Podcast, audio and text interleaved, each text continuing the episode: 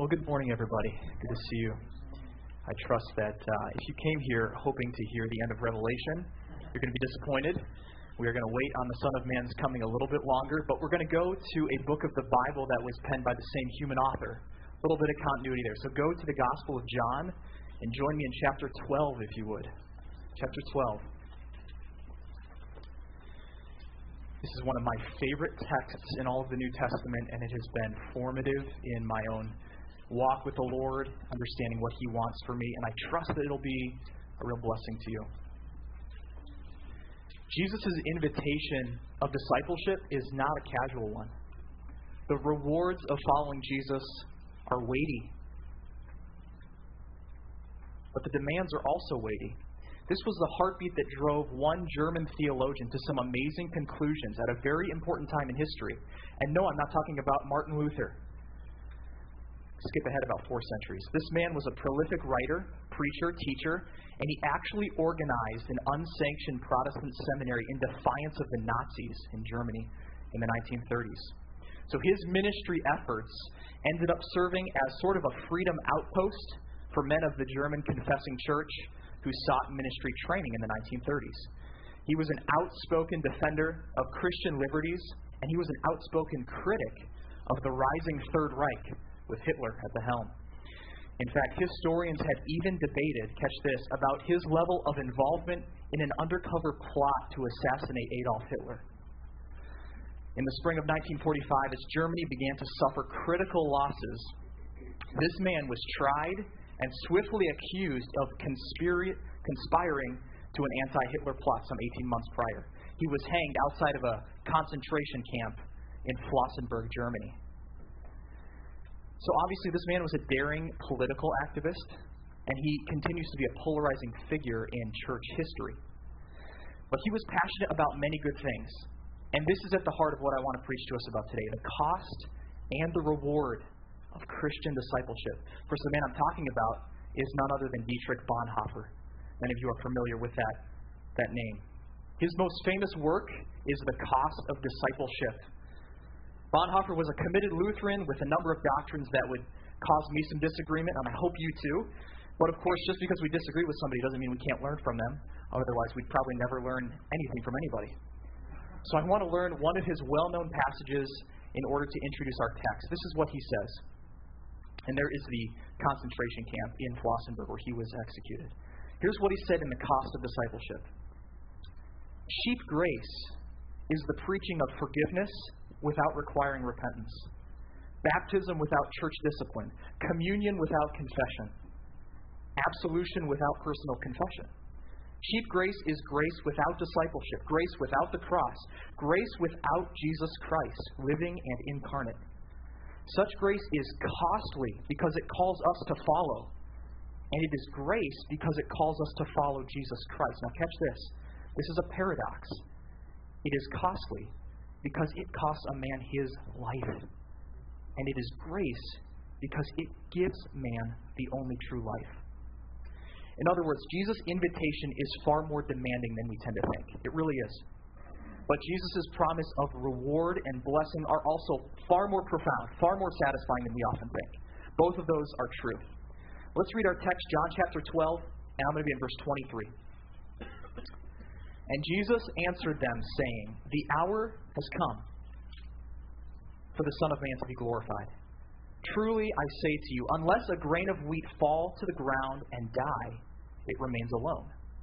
But if it dies, it bears much fruit. Whoever loves his life loses it, and whoever hates his life in this world will keep it for eternal life. If anyone serves me, he must follow me, and where I am, there will my servant be. If anyone serves me, the Father will honor him. You see, Jesus' call to discipleship is simultaneously very demanding, but also highly rewarding. And it's important to recognize both sides of that formula. You can't ignore one without the other. It's interesting to me that the gospel writers, all through their three and four accounts, give the same value to this call. And here's our theme disciples of Jesus must embrace death in order to experience life. Let me review some of these in the Gospels. Matthew chapter 19. You don't have to turn there. Then Peter said in reply, See, we have left everything and followed you. What then will we have?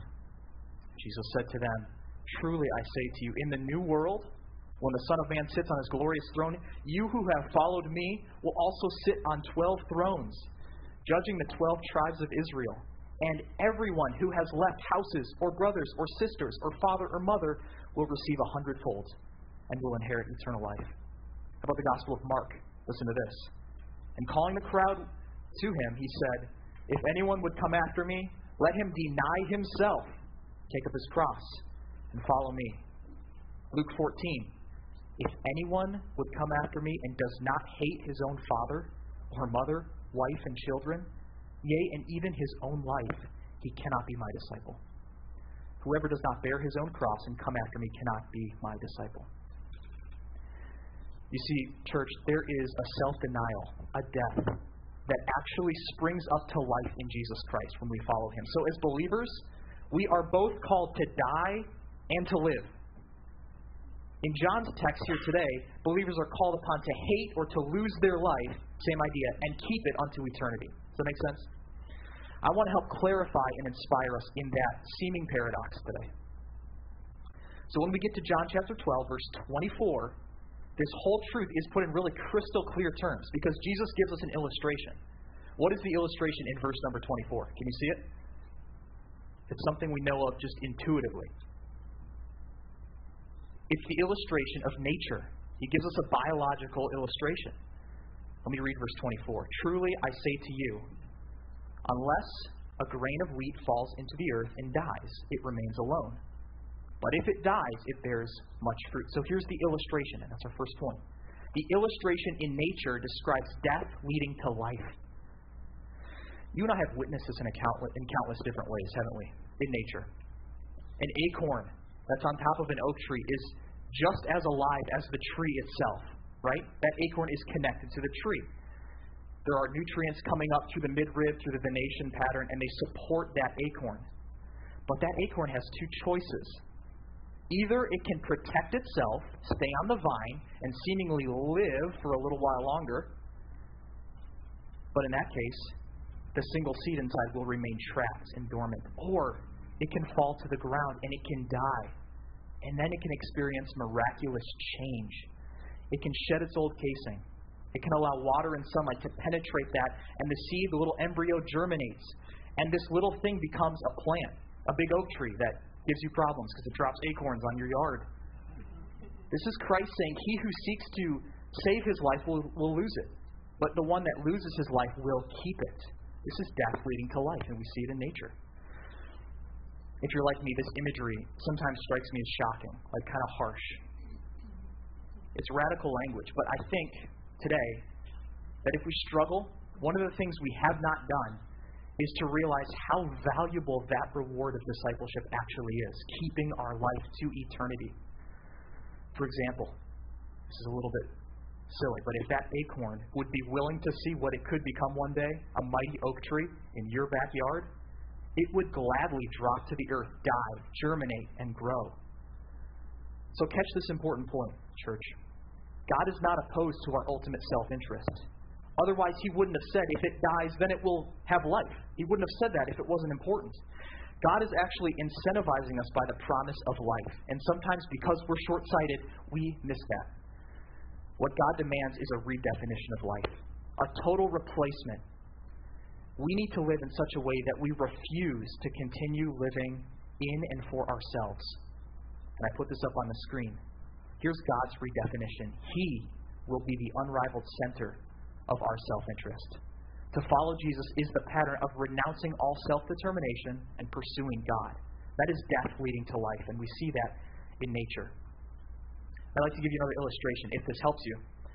Social studies have shown that certain street drugs have actually hit an all time high, and they hit an all time high in 2020 for obvious reasons, sadly especially the powerful narcotic of fentanyl, which is a, a scary drug. Experts actually label this as 100 times more powerful than morphine. Those of you that are familiar with morphine, that's astounding. so, would a hallucinating, brain damaged, out of control addict, would he see that drug as life or death. To him, that drug would feel like life. He says, I need that in order to live. But his behavior, if it goes unchecked, will lead to death. That very thing is death in the making. Would he see the freedom from his habit, his healing, his freedom from drugs, as life or death? He would look at that as death. But in fact, that sacrifice would lead to life. And that's the point Jesus is trying to make. To continue to self destruct will lead to death. So, if this helps you, this principle, this paradox, I want to state it in a few ways that might give you some help. These are conditional statements, and I have them up on the screen if it will aid you. Unless a life gives itself up, it will never reproduce.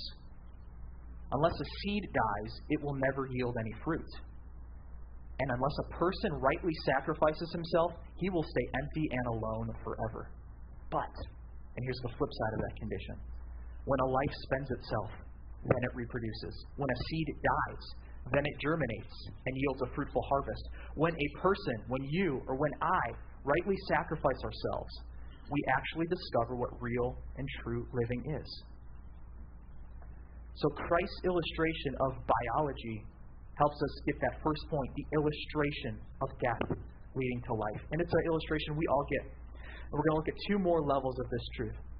How this principle is proven in the gospel and how this principle demands us to follow it today.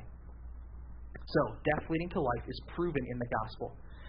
Would you look back up just one verse, 23? I want you to read this with me. And Jesus answered them, saying, The hour has come for the Son of Man to be glorified. This statement is actually made right smack dab in the middle of Christ's Passion Week, or I should say at the outset, the beginning of Christ's Passion Week. We know from the full account of John that Christ is journeying to the cross. We know that because we've read the Gospels. Now, whether the onlookers would have realized that or not, that's a different story. But we know that the ultimate plan is the cross for Jesus Christ. And this book has built the anticipation. This phrase, the hour has come, is actually a fulfillment of many different statements from Jesus. Repeatedly, he has said, The hour has not yet come. He says this in 2 4, 730, 820. So when Jesus finally says the hour has come, you know it's time to pay attention because the book has been building to this climax, right? And we know what it is it's the presentation of Jesus' life on the cross and his consummate resurrection. It's the heart of the gospel. So this is his hour. It's the Passion Week. This is happening. But it's also his hour to be glorified. See the back end of verse 24 the Son of Man will be glorified. How, how is Jesus glorified in the gospel? Well, there's a couple different ways to understand that. Here are two that I think John would have us understand. The glorification of Jesus is his complete and unswerving obedience to the Father's plan. He accomplishes his mission. He doesn't diverge to another path, he follows through. Jesus is the duty bound, love motivated servant who is loyally following his Father. In this, he is glorified when he dies. Also, the glorification, or think the proclamation of God's character, is in the gospel. How can he be fully just and fully merciful? We see this through the cross and resurrection. This is how the Lord is glorified through Jesus' death. The facts of the gospel glorify his character. So Jesus' hour is upon us. So, onlookers here in chapter 12 would have been in high anticipation. The hour has come, right? And readers, we should be too. So, what sparks this climax? It's actually an interesting social thing right before this paragraph. So, I want you to look up, if you would, to verse 19, and we're going to read through 22. See if you can get into the shoes of a first century uh, onlooker here. So the Pharisees said to one another, You see that you are not doing any good. Look, the world has gone after him. That's Jesus. They're worried. Verse 20. Now there were some Greeks among those who were going up to worship at the feast. These then came to Philip, who was from Bethsaida of Galilee, and began to ask him, saying, Sir, we wish to see Jesus. Philip came and told Andrew, and Andrew and Philip came and told Jesus. And then Jesus answers and goes into our text. Remember that in the book of John, this whole journey of Jesus is proving what John said at the very beginning. Chapter 1, verse 1 and 2 and 3. In the beginning was the Word. The Word was with God. And the Word was God. John is proving Jesus to be that word. And he does it in part through a list of seven miracles, seven wonders. Let me give them to you here. The water turned into wine back in chapter 2. The cleansing of the temple in chapter 2. Jesus healed the royal official's son. He healed the man who was paralyzed. He fed the 5,000, and then he restored sight to a blind man in chapter 9. Now we're at chapter 12, but in chapter 11 is his greatest miracle, his culmination, his seventh and final sign. What is that sign? John chapter 11. It's the raising of Lazarus from the dead. This is John's anticipation. This is it. I think the seventh sign is saved for last because it sparks the biggest controversy. At this point, the religious leaders know that Jesus has gained a following, and they see the threat to this. What you will see is that Jesus used all of those signs as an opportunity to teach. And the signs combined with Jesus' teaching show him to be the Son of God. I mean, it's hard enough to turn water into wine, chapter 2. But who else but God in chapter 11 can literally bring the dead back to life? So, of course, this causes a disturbance. People are talking. Wouldn't you be? a funeral, and then the guy raises back to life? Of course. So people like the Greeks are very curious at the at the middle of chapter 12. So how does Jesus' death in the gospel, which is our second point, how does his hour of glorification lead to more life? How does that happen? Well, you and I know this because the New Testament teaches us it's through substitution. It's the replacement of our penalty upon Christ. But in John chapter 11, we're actually given a foreshadowing of that truth. I want you to look at verses 47 through 52, chapter 11. And this is actually an ironic statement. The person saying this doesn't know what he's talking about. You'll see what I mean. Therefore, the chief priests and the Pharisees convened a council and were saying, What are we doing? For this man is performing many signs. If we let him go like this, all men will believe him and the Romans will come and take away our nation. They're worried. But one of them, Caiaphas, who was a high priest that year, said to them, You know nothing at all, nor do you take into account that it is expedient for you that one man die for the people, and the whole nation doesn't perish. He did not say this on his own initiative, but being high priest, he prophesied that Jesus was going to die for the nation. And catch this, and not only for the nation, but that he might gather together into one the children of God who are scattered abroad. So, step back for a minute. Caiaphas says this. He says, The Romans are agitated that there's so much unrest. They're going to come, and we're going to be under threat of them wiping us out. He says, If Jesus were to die, the whole nation could be saved. What he's doing is actually foreshadowing the gospel. Because of Jesus' death, God can gather millions of sinners to himself and be saved. Jesus' death leads to life, and it leads to life in millions of souls. If you're here and you're saved, you've been converted, Jesus' life and his death have given you life. So this is presented ironically in chapter 11. Jesus' refusal to protect his own life leads to an amazingly fruitful yield of souls. Jesus' sacrifice leads to life. He is that corn of wheat that drops to the earth, dies, and springs up into new life. I want to make a little application here. And we're, we're kind of working back from John 11 to John 12. I know, I know that. But I think the context is important. Right between those two sections we just looked at, and you don't have to look down, is Mary's gift of love to Jesus. Mary, the brother of Lazarus, who was just raised from the dead. She recognized Christ's unmatched power at the beginning of chapter 12. You can read it some other time. And she gives him extravagant love and worship. She offers him this this box of ointment, this perfume that is so valuable, but she gives it to Jesus. Her, her gift is extravagant. And because we recognize that Jesus' death leads to life, we ought to worship him too. And worship him extravagantly, like Mary. Well, death leading to life is not only illustrated in nature and proven in the gospel, like we've just seen, but is also commanded for Christians today who want to follow Jesus. And this is really where the core of our message is. So, verses 25 and 26, let me read these again. He who loves his life loses it, and he who hates his life in this world will keep it unto life eternal. If anyone serves me, he must follow me. And where I am, there my servant will be also. If anyone serves me, the Father will honor him. So, if Christians who follow Jesus are supposed to both deny their life, to lose it, and they're also called to gain their life, which life is to be denied and which life is to be gained? That's like a question I've always had when I read this text. Well, Paul actually, let me forward this one. Paul actually gives something of an answer in Romans chapter 7. Remember, in Romans 6, we learn about our life being hid with Christ. His death becomes our death, his life becomes our life. And Romans chapter 7 goes on to teach that there is a tension. There's, as one author put it, a sacred schizophrenia in the heart of the Christian, okay? One part of you wants to follow the flesh. But the new man that you have been given by the Spirit is dedicated to Jesus. Paul teaches that Jesus' death becomes our death.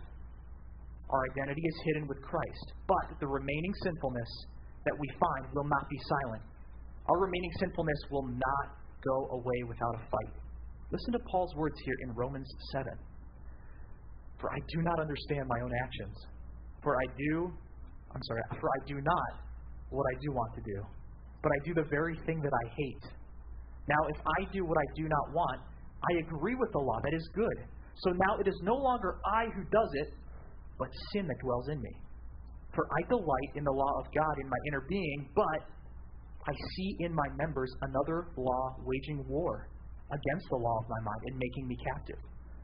Paul was fighting with this tension too, of dying to self and living to the Spirit. This is something the New Testament fleshes out for us. It's easy to sometimes think that we as believers are kind of equally divided, good and bad. And it's kind of just like a coin toss who's going to win out. But I don't think that's the picture the New Testament gives. I believe 2 Corinthians 5:17 that says, "If any man be in Christ, he is a new creature." In other words, your inner man has been remade completely.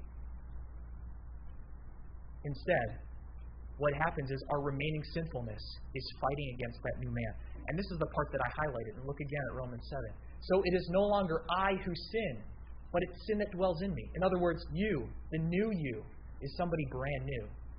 It's not that you're fighting equally between two parts. You're not a dualistic creature. Old things have passed away, all things are become new. We need to look to the Spirit and look to Jesus for that life. We are fighting an already won battle, aren't we? Through the gospel. The flesh in our hearts will still fight against the rule of Christ. But the flesh has been conquered. The flesh has been dealt a death blow. So we live, like Colossians 3 says, by putting to death those remaining sinful members of our body. Put those to death and pursue Jesus. The believer is a brand new person. And though we're fighting, though we're putting things to death, Christ has made us new. And we'll fully realize that at the resurrection when we're given brand new bodies, which is so exciting. We live by putting to death the sinful roots in our life. Therefore, the Christian walk is a walk of both dying and living. And we have to get both of those. I'd like you to turn to 2 Corinthians chapter 2. 2 Corinthians chapter 2. If Christians are supposed to both live and to die, Paul helps us understand how that works.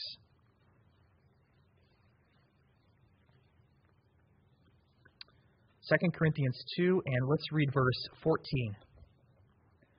Here's what Paul says. He's coming off of a passage where he was discussing trial and hardship. He says, But thanks be to God, who always leads us in triumph in Christ, and manifests through us the sweet aroma of the knowledge of Him in every place. But thanks be to God, who leads us in triumph. That entire clause, who always leads us in triumph, or who always leads us in triumphal procession, that's one single verbal in the Greek. And there's some exegetical questions about how do we translate that. But most commentators say that this is not the triumph of victory. This is actually the triumph of defeat. We are the captives that Jesus Christ is leading. He has overcome our sinfulness. Let me read to you a helpful passage. How are we being led? Well, this was not used to reference those who participated in a procession as members of the army. Paul does not represent himself as a garlanded, victorious general, nor as a foot soldier in God's army who shares in the glory of Christ's triumph. Quite the opposite. He portrays himself as the conquered prisoner. being put on display. He was previously God's enemy, but God had overcome his rebellion. And God has overcome the rebellion of every sinful heart if you've been converted. And now God leads us, in a sense, to death to display his majesty and power. God has overcome and dealt a fatal blow to our flesh. That's an amazing point. Life as Christians is life something of a death march.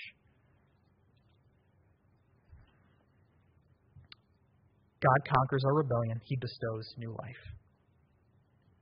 Disciples of Jesus must embrace death in order to experience life. That is still the pattern for you and for me today.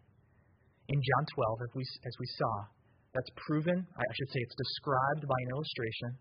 It's proven by Christ as he goes to his death. And it's commanded of you, it's commanded of me. Will we go to our death? We might not understand the, the earnestness of this call if we were to look around at just Christians today, especially here in the South, where everybody and their brother is a Christian. Does it seem like people are dying to themselves, living to Christ? Are they earnest about putting to death those members of sin? Are we earnest about that? Are we willing to follow Christ in a death march, putting to death our old man and experience the triumph of a new life? It's a good question for us. Far too often, Jesus is just tacked on to another list of personal identifications, like, yeah, I'm a Tar Heels fan. I'm not, but I don't know why I picked that. Some of you Tar Heels fans, I'm a Tar Heels fan. I love gardening. Uh, you know, we travel to such and such in the summer. Oh, and I'm a Christian. That's not the picture Jesus gives for us in John 12. We are called to go to our death in order to follow him and to experience the reward of new life. God wants us to have that life. The cost of discipleship is death to our flesh. That's a high cost. But the reward is life in the Spirit. Bonhoeffer, where we started, continues to, to help me understand this. He inspires this kind of faithfulness. Here's what he said in that same book, Cost of Discipleship. When Christ calls a man, he bids him come and die. You see, disciples of Jesus must, at one level, embrace death in order to experience life. We must do that. So, are we committed today to continuing in that project, that death march to ourselves? Marching that march of, of self dependence, self forgetfulness, self sacrifice? I want to finish with what Paul said I am crucified with Christ. Nevertheless, I live. Yet not I, but Christ lives in me. And the life I now live in the flesh, I live by the faith of the Son of God. If you've been saved, converted here today, you have experienced a death. And we need to follow through on putting our sinful members to death and experiencing life in the Spirit. Unless a grain of wheat falls to the ground and die, it will never bear fruit. But whoever loses their life in this temporal world will gain it to eternity. I trust that that is our commitment today. It's a high cost, but it's also a very high reward. Let's go ahead and pray.